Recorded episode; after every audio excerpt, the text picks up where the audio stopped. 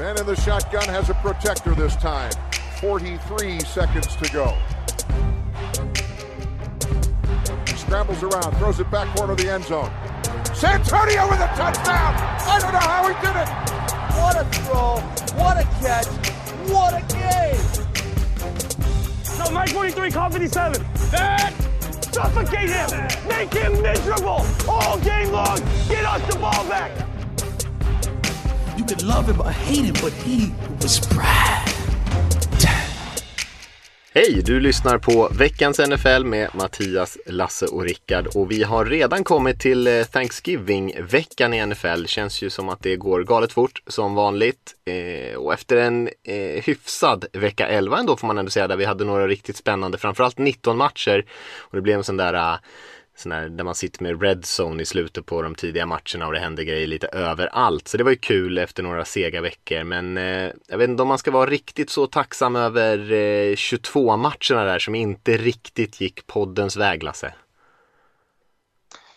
Nej, eh, det, det satt ju vi och sög in oss av våra lag eh, när de förlorade och, och svor i kapp på vårt, eh, vårt forum där. Men, men ja, ja, vi, Eh, vi tar det den här veckan istället. Eller det kan vi inte göra eftersom vi möts, eh, jag och Rickard. Så att eh, någon av oss blir glad.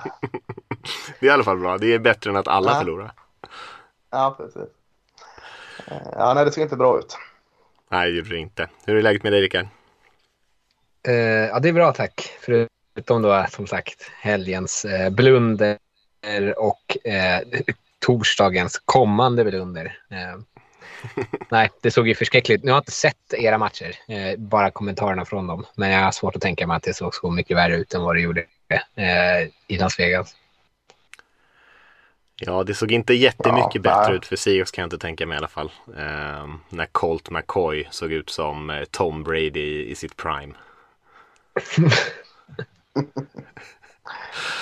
Ja, nej, det var, det var en tuff, uh, tuff sen söndag där. Men som sagt, mycket jämna och bra matcher var det ändå. Vi ska prata lite grann om dem som vi brukar. En liten recap där och sen uh, ska vi prata lite Thanksgiving och det blir lite, lite allt möjligt. Lasse ska berätta om pilgrimerna och vi ska snacka lite mat och kolla på matcherna och kanske till och med något litet quiz. Och sen ska vi kolla på såklart de andra matcherna som spelas framåt helgen också.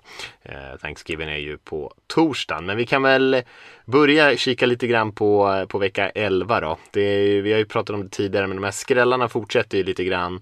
Och eh, såg någon statistik där om att bara de här tre senaste veckorna så har liksom 11 eh, gånger har divisionsledarna fått, fått spö av ett lag som, eh, som eh, har legat betydligt sämre till och som in, alltså inte har mer vinster än förluster och det är bara de här senaste tre veckorna. Och vissa av de här skrällarna är ju lite värre än andra men eh, man kan väl säga att den värsta den här veckan var väl att eh, Titans som jag var det laget som hade vunnit flest matcher i rad, förlorade mot det laget som hade eh, förlorat flest matcher i rad med, när de torskade mot Texans med 22-13. Det var väl den stora skrällen den här veckan.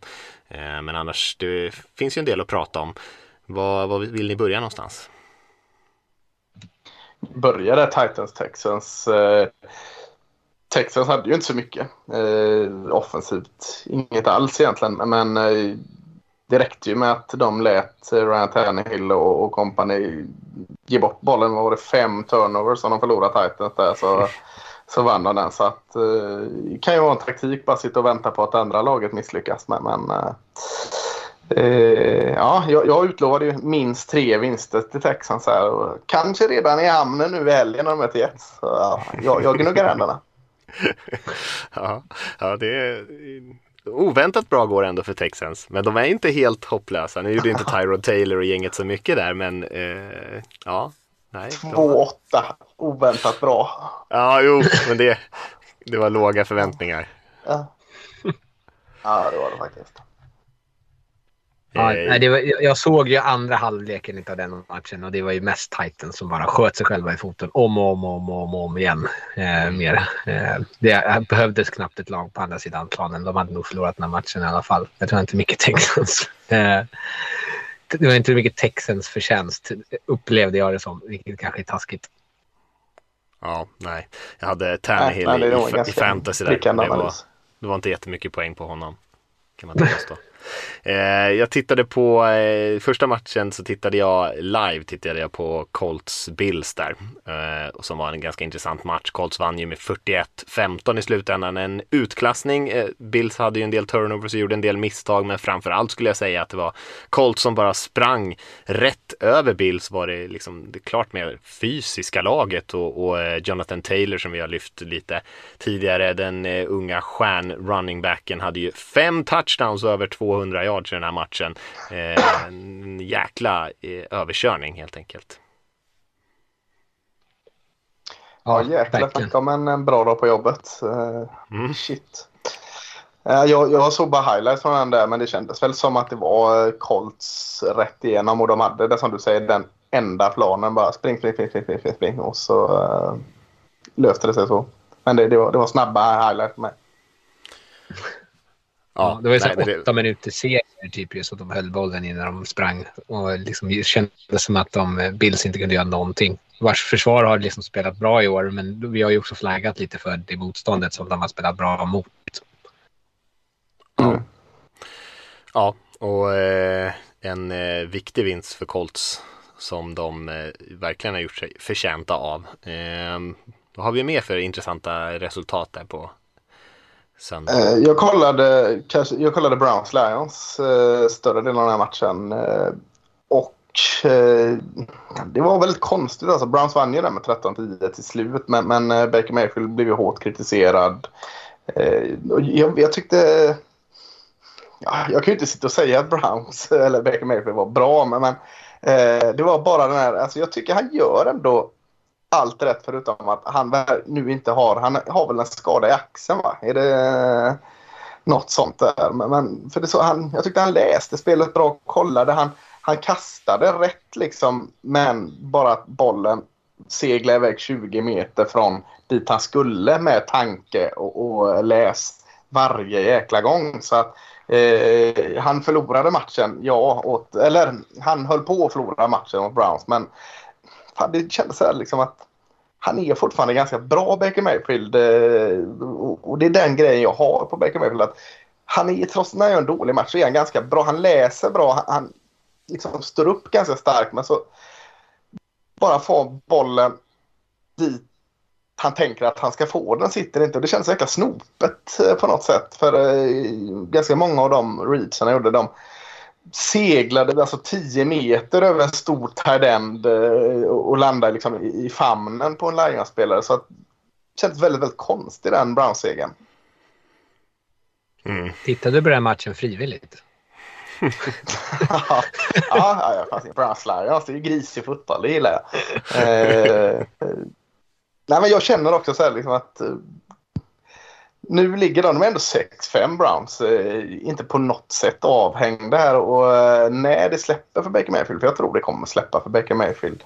Och när eh, springspelet är lite typ ordningställt igen här så jag tycker inte man ska sova på, på Browns än. Jag tror det kommer vända här. Och, och eh, mycket ser rätt ut tycker jag. Så att, äh, det var mycket som såg galet ut den här matchen, men tendenserna. Mm. Nej, han har ju eh, han har ju en hel del skadeproblem som du säger där och eh, det, det har väl synts de senaste veckorna. Han börjar i säsongen ganska starkt och det har väl alla glömt bort nu för han har ju spelat dåligt rätt länge.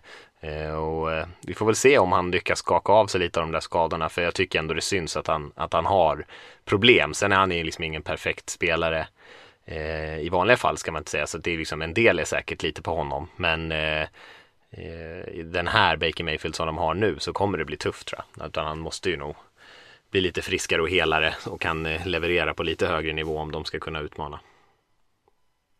Mm. Mm. Eh, man kan väl säga någonting om eh, Eagles Saints-matchen. Som eh, Eagles vann ju med 40-29. Saints har haft ett väldigt bra försvar i år, ett väldigt bra springförsvar. Men Eagles sprang ju egentligen rätt över dem i den här matchen också. Lite som Colts sprang över Bills och eh, Jalen Hurts sprang ju in tre touchdowns själv. Eh, Eagles som känns eh, ganska heta nu faktiskt och eh, har ju eh, ganska bra läge här framöver och, och ta lite fler segrar. Eh, så att de verkar hitta någonting där. Det var ju mycket snack i början på säsongen att man inte sprang bollen tillräckligt mycket och, och liksom inte gjorde det man var bra på. Men det känns som att man nu börjar hitta lite mer balans i alla fall och den här matchen så var man rätt överlägsna mot en väldigt eh, Simeon som hade problem på andra sidan. Ja, och eh, de, är, det är ju, de ska ju springa bollen och sen framförallt så tycker jag att det är ännu ett tecken på att Saints-laget inte kommer kunna komma någonstans med Simeon. Eh, det, han, anfallet är ju förskräckligt. Nu vet jag inte hur statusen är på Taysom Hill som fick ett nytt kontrakt, men om de inte får in honom, eh, fast jag inte har jättemycket förtroende för honom som liksom en renodlad quarterback, men de behöver ju någonting för att liksom få en grista i det anfallet igen. Mm, verkligen. Ja, nej, det är eh, och samtidigt... Kör. Ja. Och Eagles är starka. Jag tycker jag har sett tendenser hela säsongen även med dem, precis som med Browns där. Eh, de är starka och Jalen Hurts är inte den traditionella kuben som eh, passar, bombar in eh, pass efter pass. Men, men eh, som du sa, han sprang in tre touch där Han gör det, eh, om än inte alltid snyggt. Och, och de gör det snyggt nu när de börjar springa med bollen mer. Så, eh, och så som vi pratade om lite innan vi tryckte på inspelning att eh, schemat framöver för dem ser ganska tacksamt ut. Så ja, eh, 10-11 vinster för Eagles är absolut inte omöjligt. Ja, jag tycker man kan säga någonting om eh, den här Packers-Vikings-matchen också. Eh, jag trodde ju att Packers skulle liksom spela även här ganska enkelt. Eh, men Mattias, du har ju varit inne på det tidigare att Vikings spelar ju jämna matcher hela tiden. Eh, och här lyckades de ju verkligen avsluta. Jag tycker det var lite nästan eh, lite komiskt i hur den avslutas med att eh, Packers får bollen med typ strax över två minuter kvar eller någonting. Eh, och så kastar de liksom en. Det är ett spel, en touchdown. Och så det, går man då upp i 31-31. Eh, men liksom, så här, i efterhand så hade man tänkt så här. Det där jättestora spelet som var liksom fantastiskt när det hände. Det kanske inte var så jävla bra egentligen då. För att man gav bollen tillbaka till Vikings. Eh, som liksom, istället bara tuggade sig fram. Eh, var liksom effektiva. Hade det kanske lite eh, marginaler på eh, sin sida. Jag vet inte, det var en, eh, det var väl någon flagga där va? Eller, nej, det var en missad interception. Exakt, det var en interception som ja. de han lyckades inte få ner fötterna tror jag. Eh, ja. Packers försvarare. Så där, visst, hade han fångat den då hade ju såklart det här stora spelet varit eh, fantastiskt. Men sen liksom bara tuggar sig fram tills de liksom bankar knä ut och vinner på ett field goal. Eh, viktig vinst för Vikings eh, som i allra högsta grad är ett lag att räkna med inför slutspelet och kanske ett, sån här, ett av de svårare eller så här, mindre tacksamma lagen att möta. De, deras anfall är ju verkligen eh, potent. ja, det är det. Ja, intressant ord där. Ja, eh, det är intressant också att Kirk Cousins får så mycket skit för att han gör, eh, inte levererar de viktiga matcherna och slutet sådär som är ett sånt där narrativ som ibland bara fastnar på spelare som kanske inte alltid stämmer alla gånger. Men här driver han ju faktiskt för vinst två gånger. Nu har han ju, håller han ju på att kasta en interception här. Men om vi ignorerar den, för det blev ju faktiskt ingen interception, så, eh, så drev han ju upp bollen och tog poäng två gånger i slutet på matchen. Tog ju ledningen mm. och sen fick ju Packers en galen kvittering. Då drev han en gång till för att vinna matchen åt Vikings. Så att han gjorde ju verkligen allt man kan förvänta sig av honom och fortsätter ju göra en eh, väldigt bra säsong i år. Och Justin Jefferson kan man ju nämna mm, som spelar galet, eh, galet bra.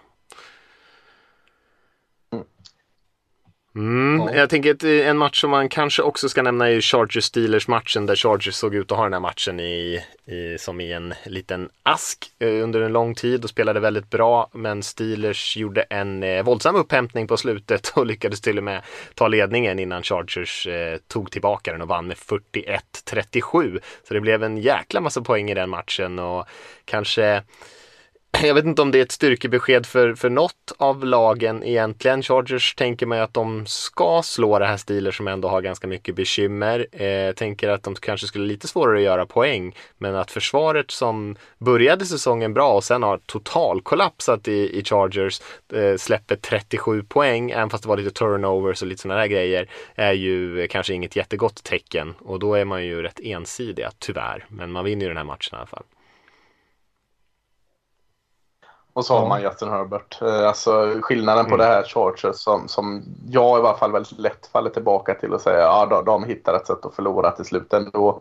Tycker jag lite man kan eh, sudda bort nu för Justin Herbert hittar sätt att vinna matcher där nu. Det är ju han som vinner den här matchen tycker jag. Det, det, det är ingen överdrift att säga. Det är alltså även tänker inte på att han är jäkligt bra när han tvingas springa med bollen också. Så även det liksom kan han göra när det krävs. Så att, eh, Justin Herbert med Chargers eh, tycker jag absolut känns som ett slutspelslag igen efter att ha varit lite svajig ett tag.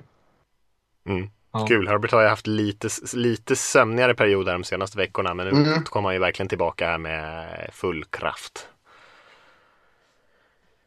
Mm. Mm. Ska vi säga någonting? Vi, kan ju, vi sa ju det att poddens lag förlorade där. Raiders torskade mot Bengals ganska tydligt. Cowboys torskade mot Chiefs, fick inte alls igång eh, anfallet och, och Chiefs såg väl sådär hyfsade ut men inte kanske superexplosiva Chiefs som vi har sett tidigare. Och Seahawks hade ju stora problem mot eh, Cardinals, framförallt kanske på, på anfallet men även eh, eh Även på andra sidan bollen så Colt McCoy flyttade ju bollen rätt enkelt på Seahawks försvar eh, och eh, det var nog kanske sista chansen för Seattle att, att göra ett, en liten spurt mot slutspelet där som försvann. Ja, Seahawks är borta. Det, det kan, kan vi nästan räkna med. Eller det kan vi räkna med. Mm. Eh, ja, Cowboy Chiefs där. Chiefs kontrollerade matchen. Behövde egentligen inte spela så mycket bättre än vad de gjorde i det här läget när Cowboys inte alls fick sin offensiv att funka. Dak Prescott fick det inte att stämma. Han var eh, off target väldigt mycket och, och offensiva linjen såg där ut. Och försvaret eh, hade det ganska enkelt för Chiefs. Eh, Chris Jones hade la 4-6 eller något. Eh, Eh, så det var inte, var inte mycket att skriva hem om där heller. Det var en, en relativt enkel seger för Chiefs där. Ja, och för Raiders del så såg ju anfallet förskräckligt, förskräckligt ut som det nu har gjort i tre veckor. Eh, försvaret spelade ändå hyfsat. Matchen var ju ändå vid liv eh, alldeles, alldeles för länge med tanke på hur dåligt anfallet spelade. Eh, tills det liksom till slut bara rann över och de inte orkade mer. Men eh, ja, jag vet inte riktigt. Jag, jag, man, det, det, är lätt att bli uppgiven framförallt som Raiders-supporter. Vi är ändå 5-5 och det finns väl en, en, en, teoretisk möjlighet att man fortfarande kan utmana om en eventuell slutspelsplats. Men jag har otroligt svårt att se hur det här laget eh, hör hemma i ett slutspel. Usch. Det är, ju, det är nästan som att de skulle kunna spela i NFC East förra året.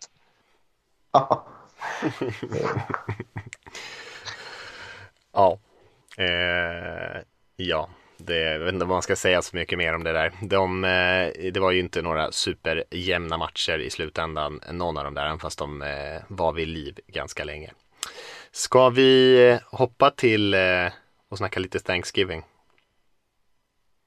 Mm, kan vi göra. Mm. Ska jag här på volley då berätta om eh, traditionen Thanksgiving? Mattias, jag sa det till dig 30, 30, sekunder innan inspelning. Jag tänkte att det är ju liksom en tradition. Du brukar alltid ge oss en liten historielektion Lasse. Så jag tyckte liksom att det, det kan Asch. vi inte missa. Nej, då får jag försöka komma ihåg med huvudet här hur det var. Eh, jag brukar ju sitta och faktakolla lite. Vad pratar om? Jag har inte gjort det. Men, men jag, jag, tror det var väl eh, holländare som kom över till, eh, till USA. Jag tror det var skeppet Mayflower va? Det, eller det kan varit någon annan grej Mayflower kommer. Nej, det var Mayflower tror jag. Mm, det låter Den väldigt bekant. man har hört det. Mm. Den båten man har hört om Mayflower. Kom de... Jag borde ju få rätt århundrade borde jag ju kunna pricka in. 1600-tal borde det varit tror jag. Eh, mm, 1600-tal kan det ha varit att holländarna kom över där. Hamnade någonstans uppe i eh, nordöst, det som kallas New England. Och, och eh, skulle väl eh, överleva i kylan där uppe över vintern och hittade några urinvånare eh, och började wheela och deala med dem. Jag tror de snodde lite mat. De betedde sig ganska illa de här pilgrimarna och snodde lite grejer för att liksom överleva hungern. Och så sen eh, satte de sig ner och bröt bröd med de här eh, urinvånarna och, och sen högg de i ryggen mer eller mindre eh, och, och bosatte sig då kring östkusten. Eh, så det är det, det, det vi firar här nu. Eh, holländska nybyggare som, som bara tackar och tar emot genom att massakrera urinvånarna. Eh, något sånt var det. Eh, kan finnas en del faktafel i den här berättelsen eftersom jag fick eh, glada 30 sekunder på mig att förbereda mig. Men fira firas ju också. Vill man fira Thanksgiving här och, och kanske ha eh, eh, samvetet intakt så kan man ju välja att fira för en, en lyckad skörd istället. För det handlar ju mycket om det också. Man, man firar av att skörden är eh, vad säger man att den är gjord? Den är, eh, den är inte sådd för den är ju eh, vad säger Skör, man? Skördad. Skördad. ja, en skördad skörd eh, sätter man sig och, och, och käkar en massa göttigheter och, och med, med familjen och vänner. Och, mm, är, du nöjd med, med eh, min summering av Thanksgiving anno 2021?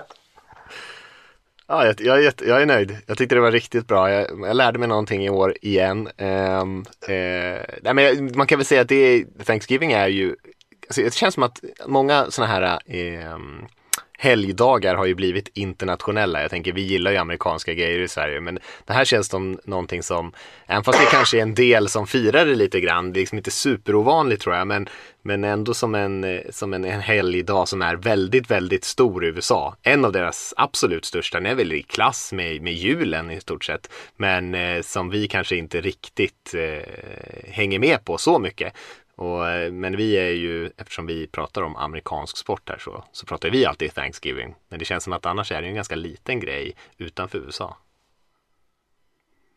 Känns väl lite mer som Thanksgiving i eh, amerikanernas motsvarighet mot jul. Trots att de har jul själva. Så det här med julbordet som vi har i Sverige är inte lika utbrett i USA. Eh, utan det är ju mer det Thanksgiving-bordet också. Att man sitter och äter kanske lite grejer av tradition som man egentligen inte vill käka. Liksom, men för att det är tradition att äta de här, eh, vad det nu är mm, man trycker i sig.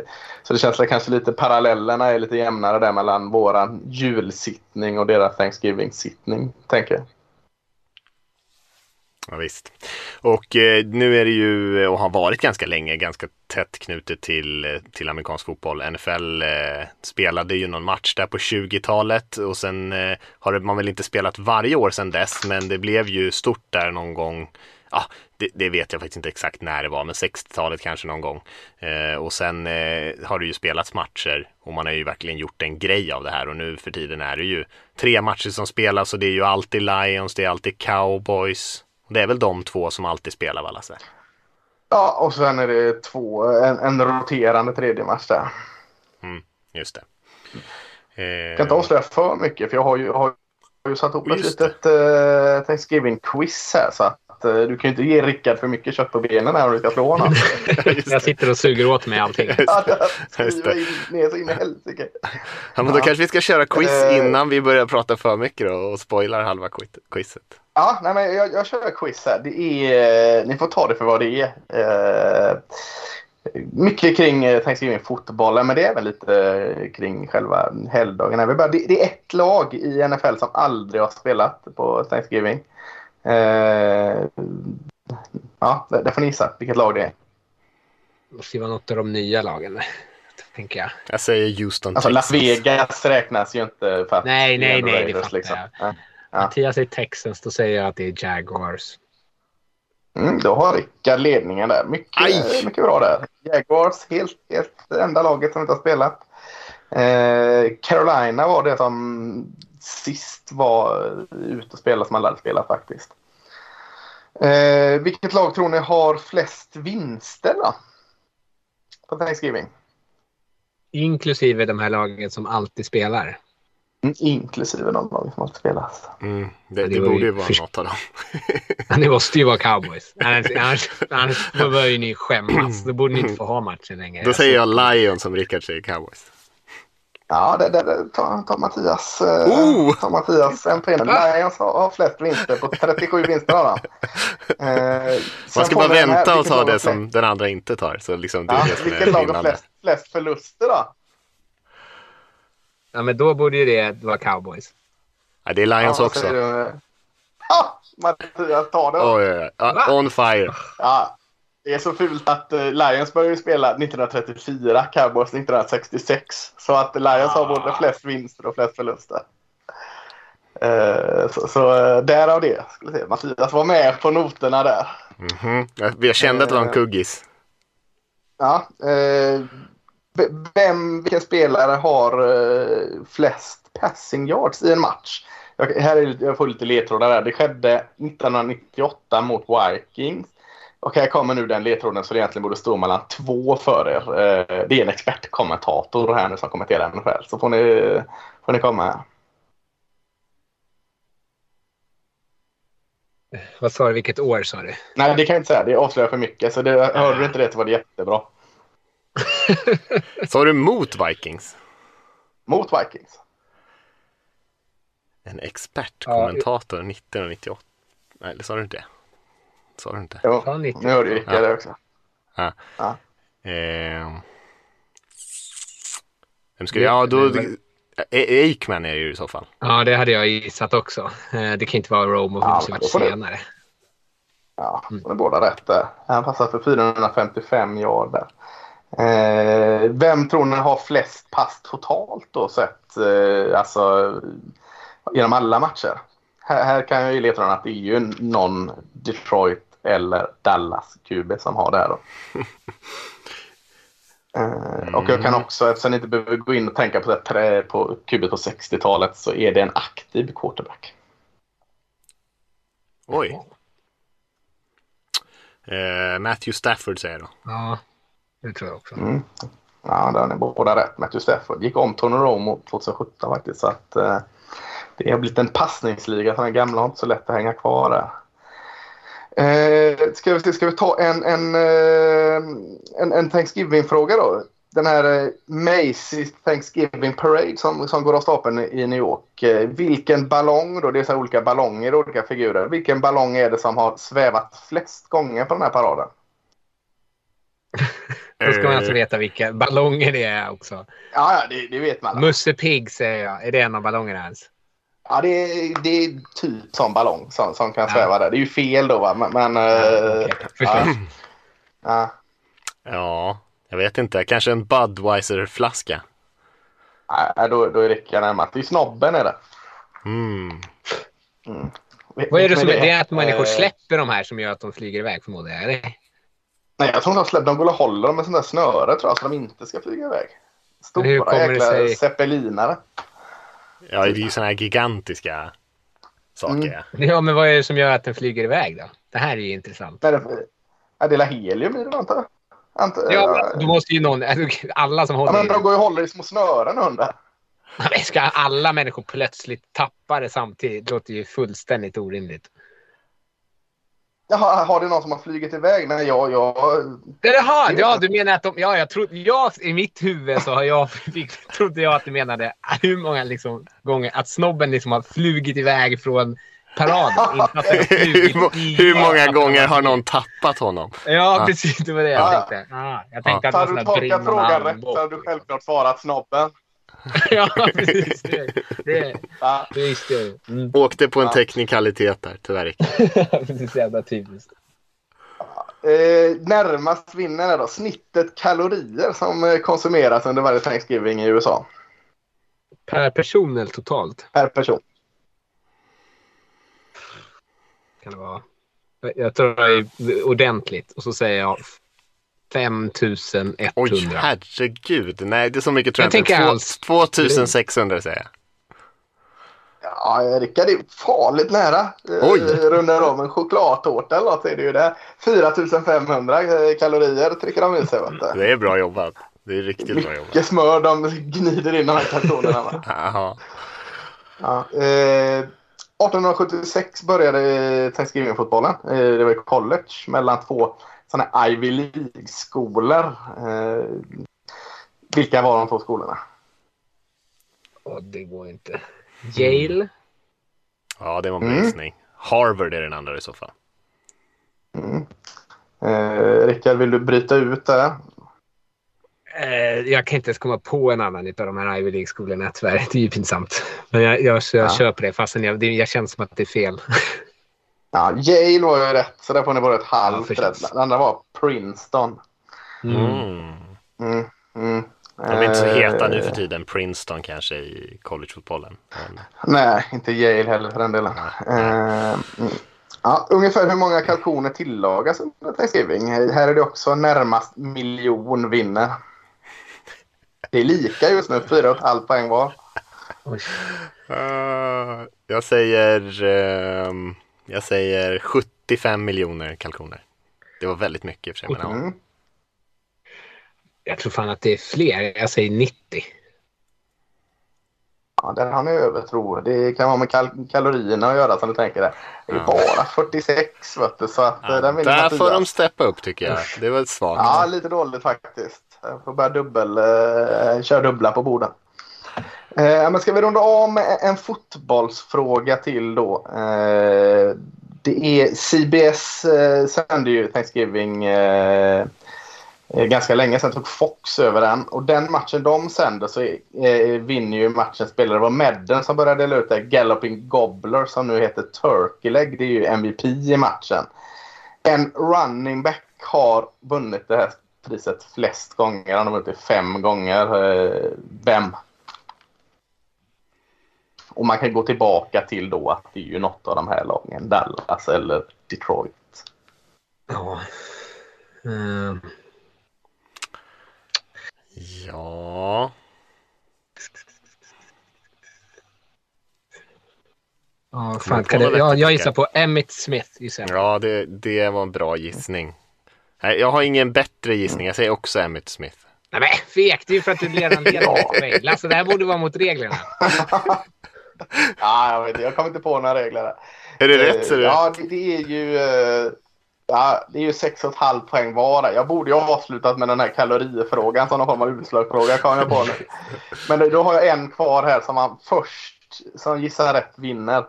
Eh, 2012 har vi ett minnesvärt misstag av en quarterback som har fått ett namn. Vad, vad kallas det här misstaget? 2012. Mm. Jag vet vad det är, men jag vet inte vad det kallas.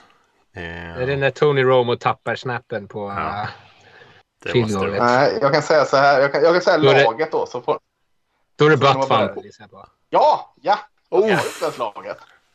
Nej, men jag tänkte... Nu tänkte jag bara på vilken så här typisk miss som man kan komma ihåg. Ja, nej, men det är Baffhammel och, och med det med Baffhammel så vinner Rickard det här quizet. Yes! Helt orimligt tycker jag. The, the Galloping Gobbler i podden, Rickard. Ja, precis. Ja, men det var ett roligt Ja, quiz tycker jag. inte, nu har vi ändå gjort... Ja, nu har vi ändå Thanksgiving-temat eh, fullt ut här. Så nu kan vi kanske gå in och prata fotboll igen. Ja, det kan vi göra. Eh, vi vill inte säga någonting om käket. Lasse, du Jo, det brukar ju vill jag göra. lite. Ja, eh, jag, jag har faktiskt inte lagat ordentlig Thanksgiving-mat på några år, men jag har gjort det några gånger. I år ska jag försöka göra eh, någonting. Jag kommer troligtvis inte göra en hel kalkon. Eh, så försöka hitta någon lösning där, antingen köpa något liksom, eh, kalkonben eller någonting. Men sen blir det ju eh, mycket av de andra grejerna med lite cranberrysås och eh, försöka göra någon eh, äppelpaj och lite potatismos och rostade morötter och såna här grejer. Lite brunsås brukar det ju vara såna här grejer. Men eh, jag ska inte göra för, jag ska inte gå för crazy. Men jag ska ändå försöka göra lite grejer.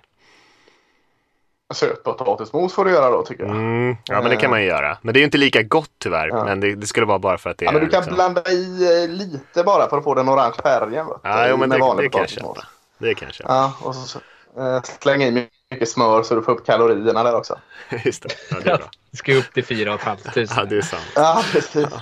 Jag tänkte du sa äpplepaj. Jobbar de inte mycket med pumpapaj på eh, pumpkin pie? Jo, det gör de ju, men de har ju mycket äpple också. Jag tänker det är ju lite Ja. så här, det är ju nästan lite julmat, lite kanel, äpple, alltså den typen av Ja. grejer. Så att jag, jag, tror att, eh, jag tror att båda funkar ganska bra, men, eh, men pumpkin pie är ju mer mat, känns det som. Alltså äppelpaj Ja, är det det? För efter. vi, vi gjorde det en... Vi gjorde det Thanksgiving, gjorde vi pumpkin pie och så åt vi den och så funderade vi alla, är det här en dessertpaj eller är det matpaj? alltså efter vi hade ätit den också. Ja. Ska vi ta vispgrädde på eller inte? Ja, man vill ju ha bispgrädden, det vill man ju ha. Det är ju lite Ja. som en morotskaka, alltså lite åt den där hållet. Alltså man vill ju ändå ha något det ska sånt vara en dessertpaj då eller? Jag vet faktiskt inte. Nej, men alltså man brukar ändå äta det till själva, det känns inte som att man liksom tar fram något dessertfat. Det känns som att man äter det till. Men eh, ja, jag ska inte ta gift på det där, det vet jag faktiskt inte. Men det, det känns lite mer matigt. Nej. Ja, ja, Det känns ju lustigt att man äter någonting där man vill ha grädde och så har man liksom Ja. köttbullar eller pigs in a blanket bredvid eller något annat. Jo, Ja. det är ju i och för sig lite sant. Men det är mycket konstiga saker på Thanksgiving-bordet som Ja, är så här jättesöta och här grejer. Så det är inte så, det är inte helt uh, out there.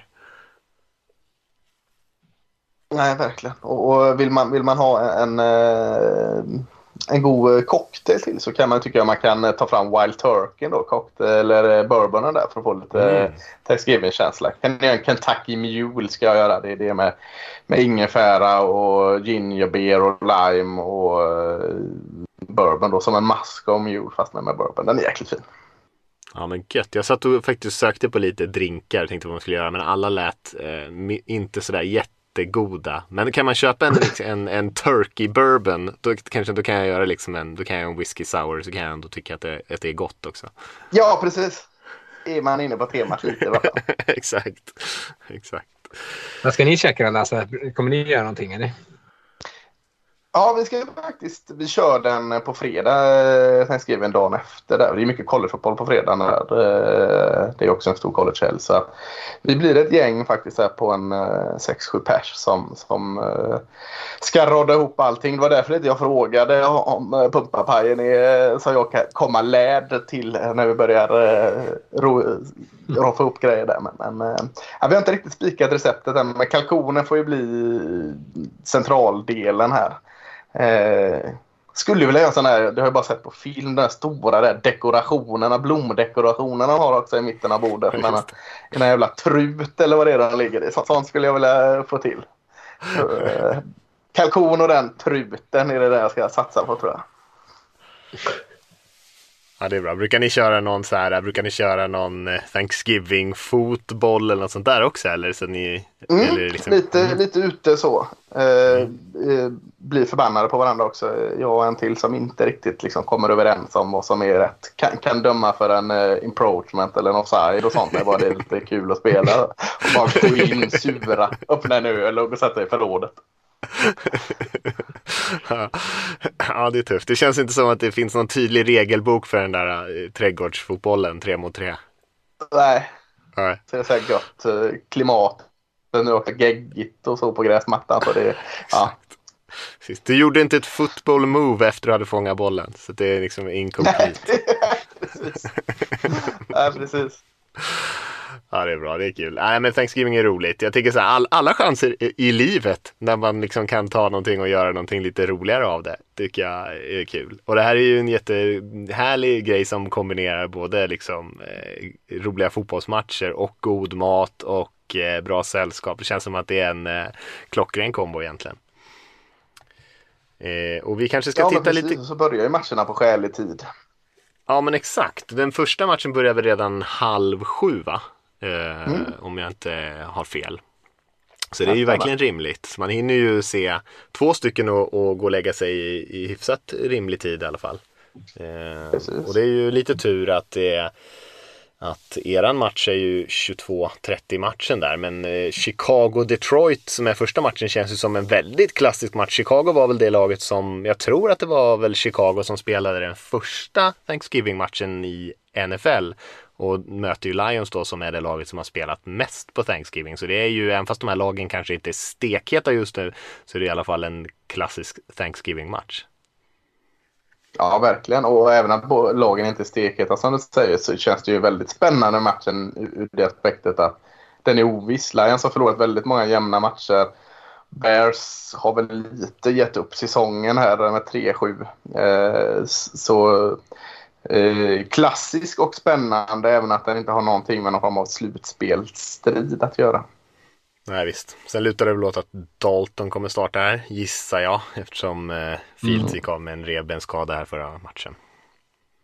Ja, det är lite tråkigt faktiskt. Eh, Inget mot Dalton, men, eller Dalton, men, men hade velat se Fields.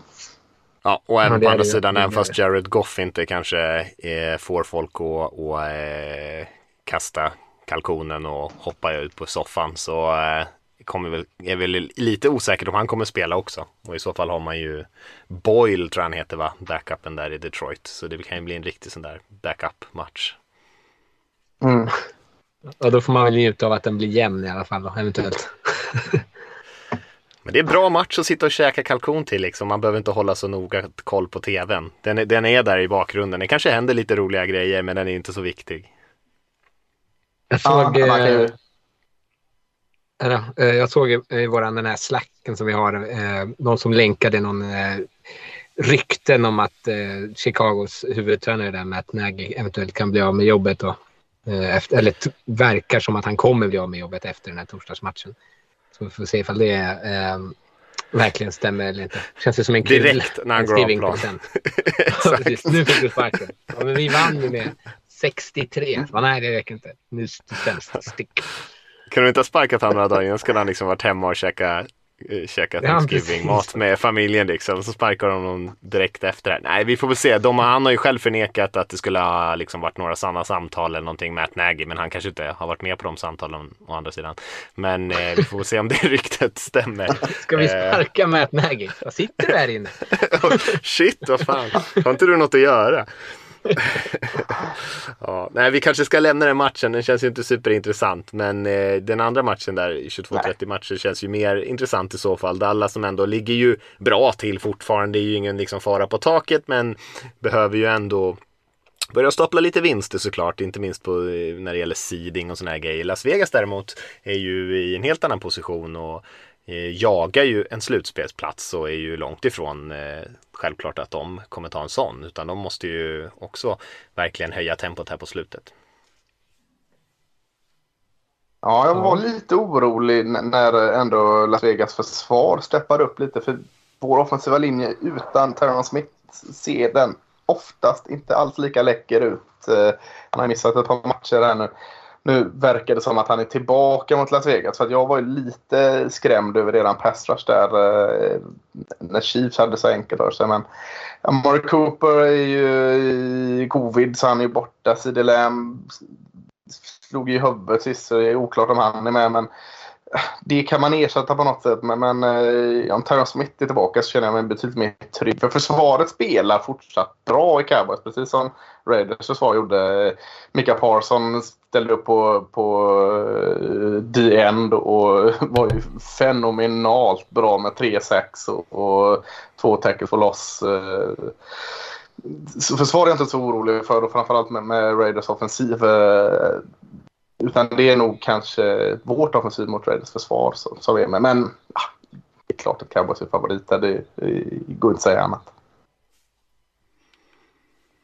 Nej, den här matchen ska ni ju vinna. Men uh, jag tycker mm. att den är lite intressant. Det som liksom kan göra, en, uh, göra att, man, att den blir jämnare kanske vad den känns på förhand är ju att de, de här båda defensiva koordinatorerna i respektive lag känner ju varandra väldigt väl och känner varandras system väldigt väl. För de är ju uh, inte identiska kanske, men extremt lika.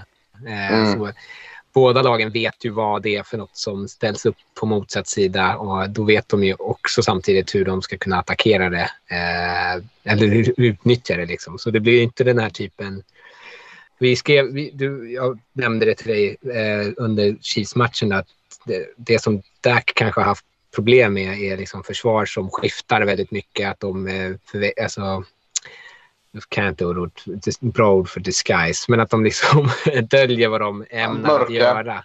Mörkar, precis. Ja. Alltså, så här, det ser ut som att de är två, eh, so, alltså cover 2-zon och så bytskiftar de om, flyttar sina safeties allt möjligt. Raiders försvar är ju inte riktigt så. Det är ju väldigt eh, enkelt för honom att kunna se och läsa det. Eh, och får han lite tid i fickan då, om Smith är tillbaka, så lär han ju kunna hitta en del luckor i det här försvaret. Det, det kommer det finnas. Sen tror jag inte att det kommer rinna iväg så här jättemycket. Det beror lite på hur överläg hur mycket bättre ett försvar är eh, än vårt anfall. För, för får ni liksom bollen om och om, om igen så har ni i alla fall eh, liksom eldkraft för att kunna slita ut försvaret, att det till slut kommer rinna till.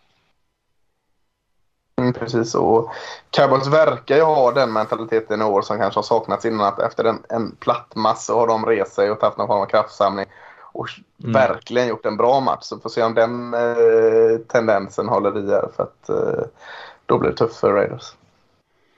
Och torsdagsmatcherna mm. generellt, de är alltid eh, spökiga. Man vet ju aldrig vad som händer. Mm. De kan hända lite vad som helst. Eh, och när, när ljusen lyser som starkast. Det har inte varit Raiders styrka de senaste åren och framförallt inte i år. Eh, så det kanske inte heller talar för dem. Mm. Nej, jag, jag, känner att så här, Raiders har mer att spela för här och borde ju komma taggade och de är inte liksom eh, kattpiss. De är rätt bra så jag tror att de kan utmana Dallas lite grann. Men det är klart, Dallas hemmaplan är ju det bättre laget och efter, eh, efter senaste matcherna så, så borde man ju också vara liksom taggade och det borde ju vara eh, fullt fokus här. Man har fått litet uppvaknande att man kanske måste höja nivån lite till, ha lite spelare tillbaka och sånt där. Jag, jag håller också Dallas som ganska stora eller hyfsat stora favoriter här men jag tror ändå att det kan bli hyfsat jämnt som ni säger. Eh, mm. Och sen nattmatchen där, den är ju mellan Bills och Saints. Också tappar kanske lite stjärnglans här när Saints har liksom gått ner sig lite grann. Eh, men känns ändå som att det är ingen Inget lag man bara går ut och kör över och Bills har ju haft problem. Nu tror jag att det är en ganska bra matchup för dem just för att eh, Saints vanligtvis i alla fall är liksom rätt tunga på springspelet och, och bra i de delarna där Bills, eh, jag vet inte om de ens använder springspel. Utan det är ju mycket Josh Allen som, som det hänger på. Och eh, försvaret tror jag i Bills som har spelat riktigt bra den här säsongen tror jag ändå kommer kunna kontrollera matchen nästan kanske mer än anfallet. Ja, nej, men jag håller med. Det är en, en, en fin matchup för Bills helt klart. Två lag som inte bara Saints som är på dekis med Simeon där utan Bills är också eh, på dekis. Det är bara 6-4 här och de såg New England Patriots springa om dem i topp av divisionen här. Så det är ju inte den stora röda panikknappen där för Bills, absolut inte. Men, men eh, det är nog lite stressigt där att eh, ja, skulle vi inte ha skakat av oss i Patriots vid det här laget eh, med ett par dumma, alltså, dumma förluster de senaste veckorna. Så, så ja, identitetsmatch för båda kanske. Ja, eh, och Bills, eh, de har ju haft lite problem känns det som när de har mött den här typen av springtunga lag som eh, Colts nu bland annat. Bara körde över dem. Och Saints har inte riktigt, de har en bra offensiv linje men det är inte byggt på det sättet. Så här, och med Simeon som QB så kommer ju försvaret kunna vara lite mer fokuserade på att stoppa springspelet. Det, det känns som lite som eh, Dallas du hänvisade till, alltså gjorde efter att de hade blivit förödmjukade av Broncos, att de liksom kom tillbaka och bara mm. dominerade. Det känns som att Bills skulle kunna ha den typen av match som de har haft tidigare under den här säsongen när de typ har nollat ett par försvar. Eh, eller ett par anfall. Mm. Så jag kan tänka mig att de kommer komma liksom med så här, fan vi ska visa att vi, vi är inte liksom mjuka, man kan inte bara knuffa undan oss så som Colts gjorde, utan vi kommer komma taggade till den här matchen. Mm. Och jag tänkte så när, eh, när du var borta Lasse så pratade vi om lite saker som gick att lita på och sådär och då pratade vi bland annat om Bills anfall att det kanske inte riktigt går att lita på eller har inte gjort det den här säsongen när man varit väldigt upp och ner. Ibland har de kommit och så har de gjort liksom 45 poäng och sen i matchen efter så står det nästan helt still. Så att det ska man väl ta med sig ändå att det är ju inte alls självklart så som Buffalo har spelat i år att de att deras anfall kommer till spel och levererar på en hög nivå. Och eh, man möter ändå ett ganska bra försvar så det skulle ju kunna göra matchen lite svettigare men, eh, men det är inga ursäkter här tycker jag för Bills. Eh, och som du är inne på Lasse, Patriots är ju har ju passerat dem och är ju det hetare laget i AFC East just nu. De är ju det hetare laget och, och de trendar ju verkligen åt rätt håll medan Bills eh, ja, kanske trendar lite snett neråt i alla fall får man säga. Även fast det kanske inte är jätte något brant fall. Så eh, de har en, en riktig utmaning tror jag i sin division om att ta hem den. Mm. Verkligen. Ska vi hoppa från eh, Thanksgiving-matcherna? Det är ju också fotboll på söndag såklart och eh, en jäkla match av matcher den här veckan. Jag antar att det inte är några lag. Jo, det är två lag på det, det är Car Cardinals och Chiefs, men inte fyra ja. som det är ibland. Nej, precis. Ja, det är en bra vecka. Alltså. Alltså, redan sju matcherna här är ju ett par som är riktigt uh, härliga och svårt att välja mellan. Jag tänker Buccaneers mot Colts och vi har uh, Titans, Patriots, Steelers, Bengals. Uh, Eh, ja, det tycker jag är tre riktigt heta matcher där. Jag vet inte vilken vi ska börja lyfta. Kanske den här, eh, om vi var inne på att prata IFC East med, med Patriots som i 7-4 och tar emot Titans då, som förlorade mot eh, Texans som ändå är 8-3. kanske i veckans match där. Mm, kanske. Jag tycker det är väldigt mycket bra matcher. Jag, jag, jag håller nog kanske en av matcherna lite senare här på 22-tiden som hetare. Men kanske, nu när du ändå är inne på det, ganska, kanske veckans eller årets bästa vecka hittills. Väldigt mycket bra matcher. Ja, men den här känns ju känns superintressant den här. Jag, jag tror att eh, Patriots mycket väl kan vinna den. Jag tänker, de är ju prata om det här med Belichick, att han är bra på att ta bort det som lag gör bäst och Tennessee sen de blev av med Henry är ju ett ganska lättläst eh, enkelspårigt anfall. Man måste ju egentligen passa bollen. Man är ju inte någon tungt springlag längre. Eh, och nu känner de ju väldigt, varandra väldigt bra, de här två huvudtränarna. Men jag tror att Patriots försvar kommer kunna göra det ganska svettigt för Tennessee. Och eh, har väl inte riktigt så högt förtroende för Titans eh, försvar, även fast de har spelat, gjort ett, bra, ett gäng bra matcher och spelat klart bättre kanske än vad jag trodde. Eh, så tror jag ändå att eh, det är fördel för Patriots här på hemmaplan. Ja, ja du... Förra veckan var det ju Titans offensiv som var, satte dem i skiten. Och mm.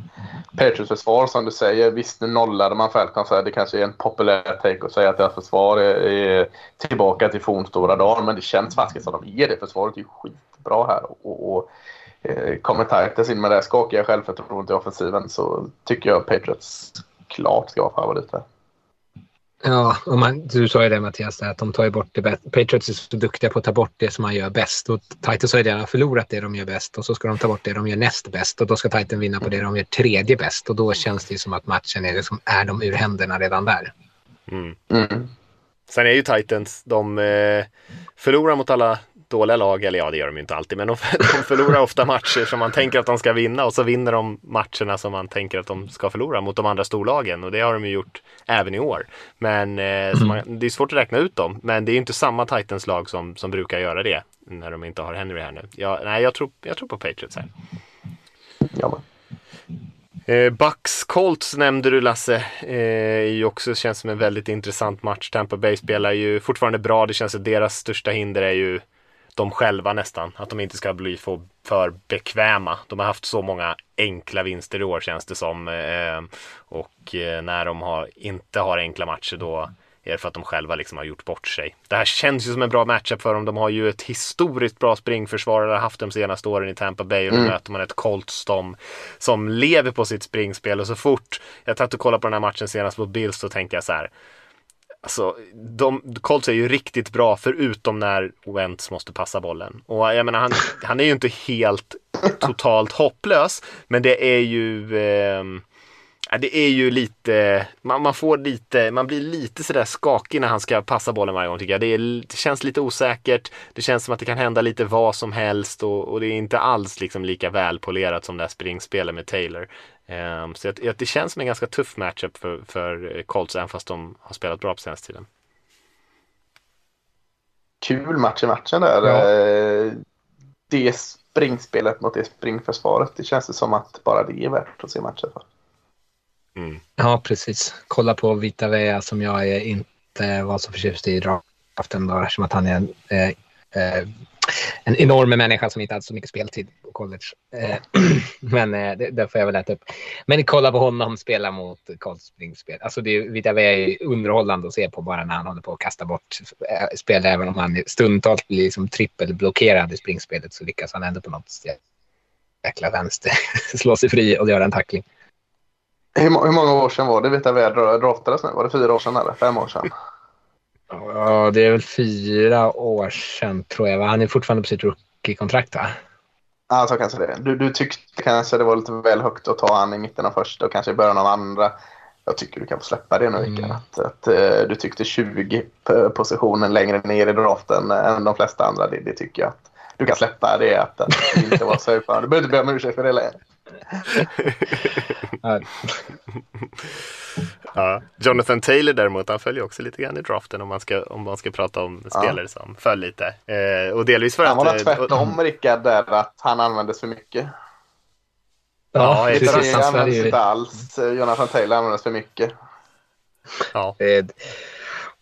Han hade ju två raka, eller tre raka säsonger med nästan 2000 rushing yards i, college, eh, Jonathan ja. Taylor. Så att eh, man borde ju fattat kanske där att han var bra, men jag tänker att han är lite likadan, lite likadan spelstil som Derrick Henry. De där spelarna är ju svåra tycker jag ibland att förstå hur de kommer att spela på college-nivån. De här, alltså jag tänker de här fysiska spelarna som man kanske i första hand är liksom bra eh, liksom har en hög toppspeed men kanske inte sådär superexplosiva på de små ytorna, liksom fysiska, springer väldigt eh, liksom eh, vertikalt ner i planen, inte de här som springer och dansar i sidled och det ser inte lika flashigt ut alla gånger men bara är superproduktiva. Eh, så jag tycker de, de delar en del saker och både Henry och, och Taylor eh, fick ju en del liksom som hackade ner på dem ändå i deras draftprocess och de gick ju inte så superhögt upp. Alltså, jag ska lägga till alltså Colts offensiva linje. Jag honom ganska, gjorde i alla fall senast här honom väldigt många tjänster. En del stora hål som han kunde bara explodera rakt igenom. Så ganska...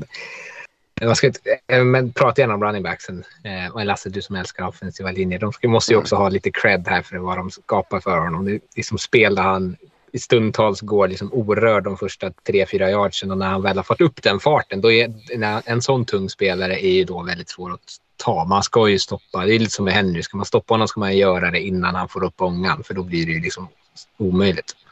Mm. Ja, precis. Quentin Nelson gick ju ner med en skada senaste matchen. Jag har faktiskt inte koll på hans status men eh, jag tror inte att det var sådär jätteallvarligt. Men eh, kanske något ändå att hålla koll på. Eh, jag tror ändå att han, han kom av själv tror jag men han, man satt ner en stund jag, vet faktiskt inte om han kom in sen senare i den matchen. Eh, men han spelade ju också jättebra i den här matchen. Var ju, öppnade ju stora luckor där. Eh, om vi lämnar kanske 19 matcherna eller är det någon mer som vi känner att vi vill nämna där Bengal Steelers är ju okej, okay, intressant får man väl ändå säga, men inte kanske som de är några av de här toppmatcherna. Nej, jag tycker inte det är bra. Eller nu var du hård. Ja. ja. Steelers anfall fick ju lite liv här nu. Ja. Det är också spännande.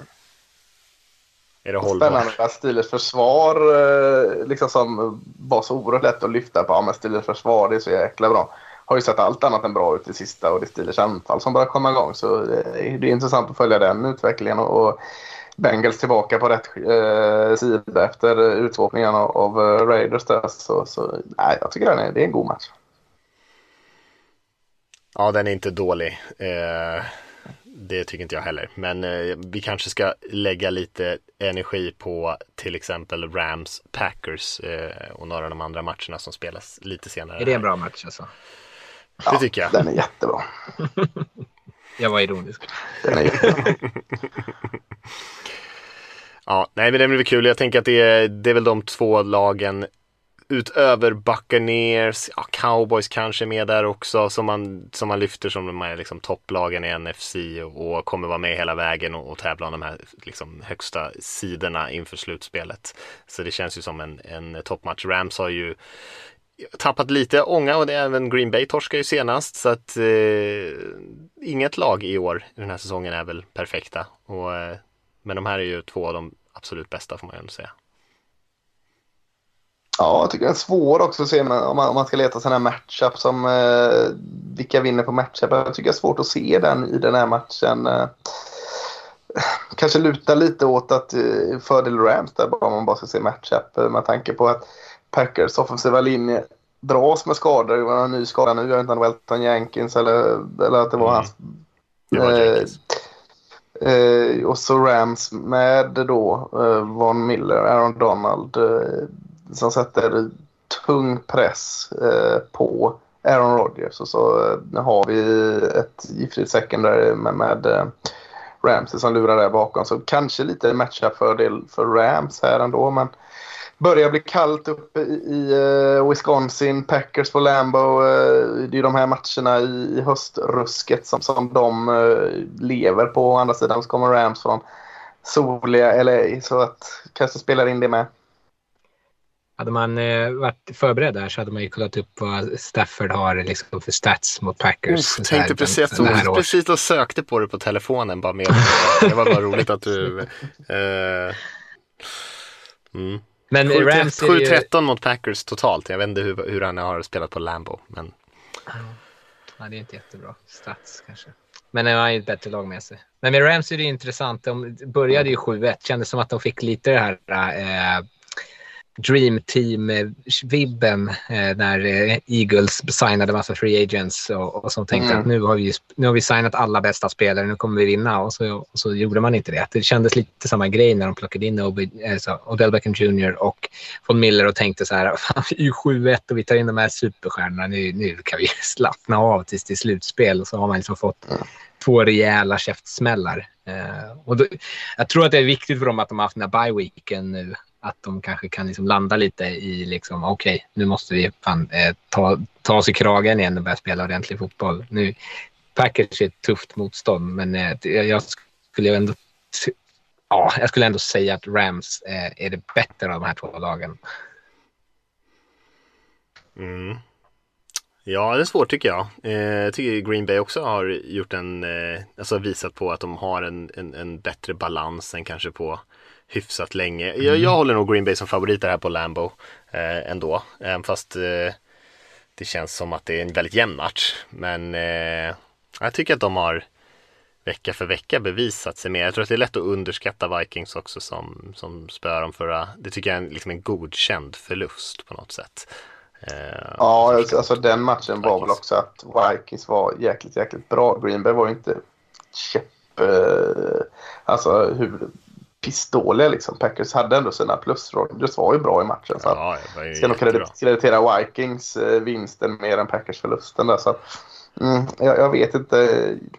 Vill ändå lite falla in i Rickards spår. Det känns ändå med, med matchupen. Alltså Rams har en liten, liten fördel. Men ja, det är oerhört jämnt. Oerhört bra match. Ja, det ska bli kul.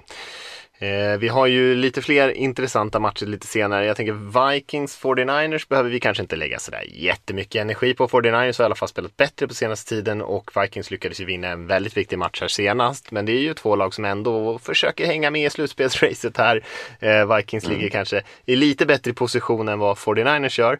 Men, eh, men det känns som en rätt intressant match och sen har vi ju Cleveland mot Baltimore, AFC North-derbyt mellan två eh, lag som har ja, också haft en hel del problem på senaste tiden men man, man tänk, två lag som man ändå tänker sig ska vara med i slutspelet. Eh, och det är väl framförallt kanske Brown som har i alla fall på pappret inte lyckats ta hem lika mycket vinster. Baltimore har ju lyckats snå åt sig ett gäng väldigt, väldigt jämna matcher och till och med en och annan match som man kanske inte alls borde ha vunnit. Eh, och har ju ett, ett väldigt fint eh, record än så länge. Men definitivt sina egna bekymmer. Jag tycker bara det är konstigt. Det är Cleveland, Baltimore eh, och sen har Cleveland en bye week och så sen är de tillbaka och så möter de Baltimore igen. Det kan inte hända mm. ofta liksom, att man möter samma lag två matcher i rad. Eh, kan inte minnas nu.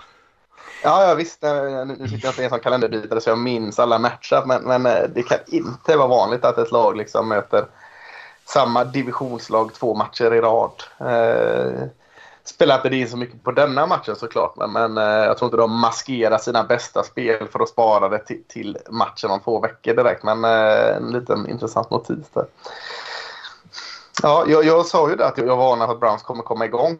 Eh, måste de nästan göra det här nu då? Eh, tänker för att eh, mer kanske då för att förlorar man här så ger man Ravens 8-3 mot eh, 6-6. Det börjar bli tufft då. Men, men eh, ja, jag, samtidigt som jag sa att Browns börjar komma igång så ser jag ändå Ravens fulvinna denna liksom, med Lamar Jackson som tar det liksom, på sina axlar. Eh, ja, jag tycker den är svår. Den är också svår den här matchen. Eh, jag vill på något sätt se att Browns vinner denna för historiens skull kanske. Det är alltid jämna matcher i den här divisionen. Det, mm. så det är, jag tror inte att något av de här lagen kommer kunna springa ifrån, iväg med det. Liksom. Eh, Lamar Jackson spelade ju inte här senast och det var väl förkylningssymptom som inte var covid så han lär väl vara tillbaka eh, förhoppningsvis. Eh, det är väl det där Browns-försvaret som jag tycker att jag inte har liksom, eh, kunnat sätta fingret på det. Som man hela tiden har haft eh, höga förväntningar. De gör stundtals riktigt bra matcher och sen så stundtals bara rinner det till poäng. Eh, mm. Jag skulle ju våga vilja att de spelar aggressivt. Jag tycker att de har bra cornerbacks. Eh, att våga spela aggressivt som det är så färskt i minnet hur Dolphins spelade mot Ravens den här matchen. Ja. Jag var så imponerad hur mycket de blitzade, hur villiga de var på att liksom stressa Lamar Jackson och så vinna sin man-coverage på utsidan. Jag skulle ju verkligen önska att Browns gör det. De har den typen av eh, liksom superatletiska linebackers eh, eller ja, spelare generellt som de skulle kunna skicka i den typen av paket som blir väldigt så, svårläst för den offensiva linjen. Uh, men Ravens annars, jag håller ju dem som en favorit. Eh, att fulvinna matcher är ändå en, en uh, underskattad förmåga. Uh, och hålla sig... Ja, men det, är ja, lite, det är lite som ditt Seahawks Mattias har gjort de senaste åren. Liksom att här, hela tiden hålla sig i matcher eller kunna återhämta sig i matcher där man liksom ligger under och att kunna vinna de här tajta matcherna. Det, ju, det finns ju liksom ett lugn i ett lag som känner att ja, men det, det kan alltid lösa sig i slutet. Ja, och jag, jag tänker det i slutändan, så, alltså man gör det tillräckligt ofta så är det ju inte bara slump längre. Jag menar de har en bra coachingstab, rutinerad coachingstab, de har en väldigt, väldigt bra quarterback, de har en Hall of Fame nivå kicker som sparkar in liksom superlånga field goals. Det är ju inte bara slump, men eh, Ja, man höll ju på att torska senast mot Bears. Eh, tappade ju ledningen precis i slutet där och lyckades ju ändå ta igen och vinna. Eh, så det var ju också ännu en till sån där tight match. Ehm, alltså, jag, jag, jag, vill ju gärna se att Cleveland vinner den här. Jag tycker det är kul om de är med och relevanta lite längre eh, in i säsongen i alla fall. Och, och är där uppe och sniffar om inte till och med tar en slutspelsplats och försöker hitta tillbaka lite grann. Det är lite trist om deras säsong skulle dö på de här eh, Baker Mayfield-skadorna tycker jag. Det känns inte riktigt värdigt på något sätt. Eh, å andra sidan har ju Ravens haft sin beskärda del av skador. Men Eh, jag, jag, har svårt att se Baltimore ändå med, med Lamar Jackson torska den här på hemmaplan. Ja, det är svårt att tippa, svårt att tippa Browns även fast man, jag skulle kanske önska att det var så det slutade. Mm.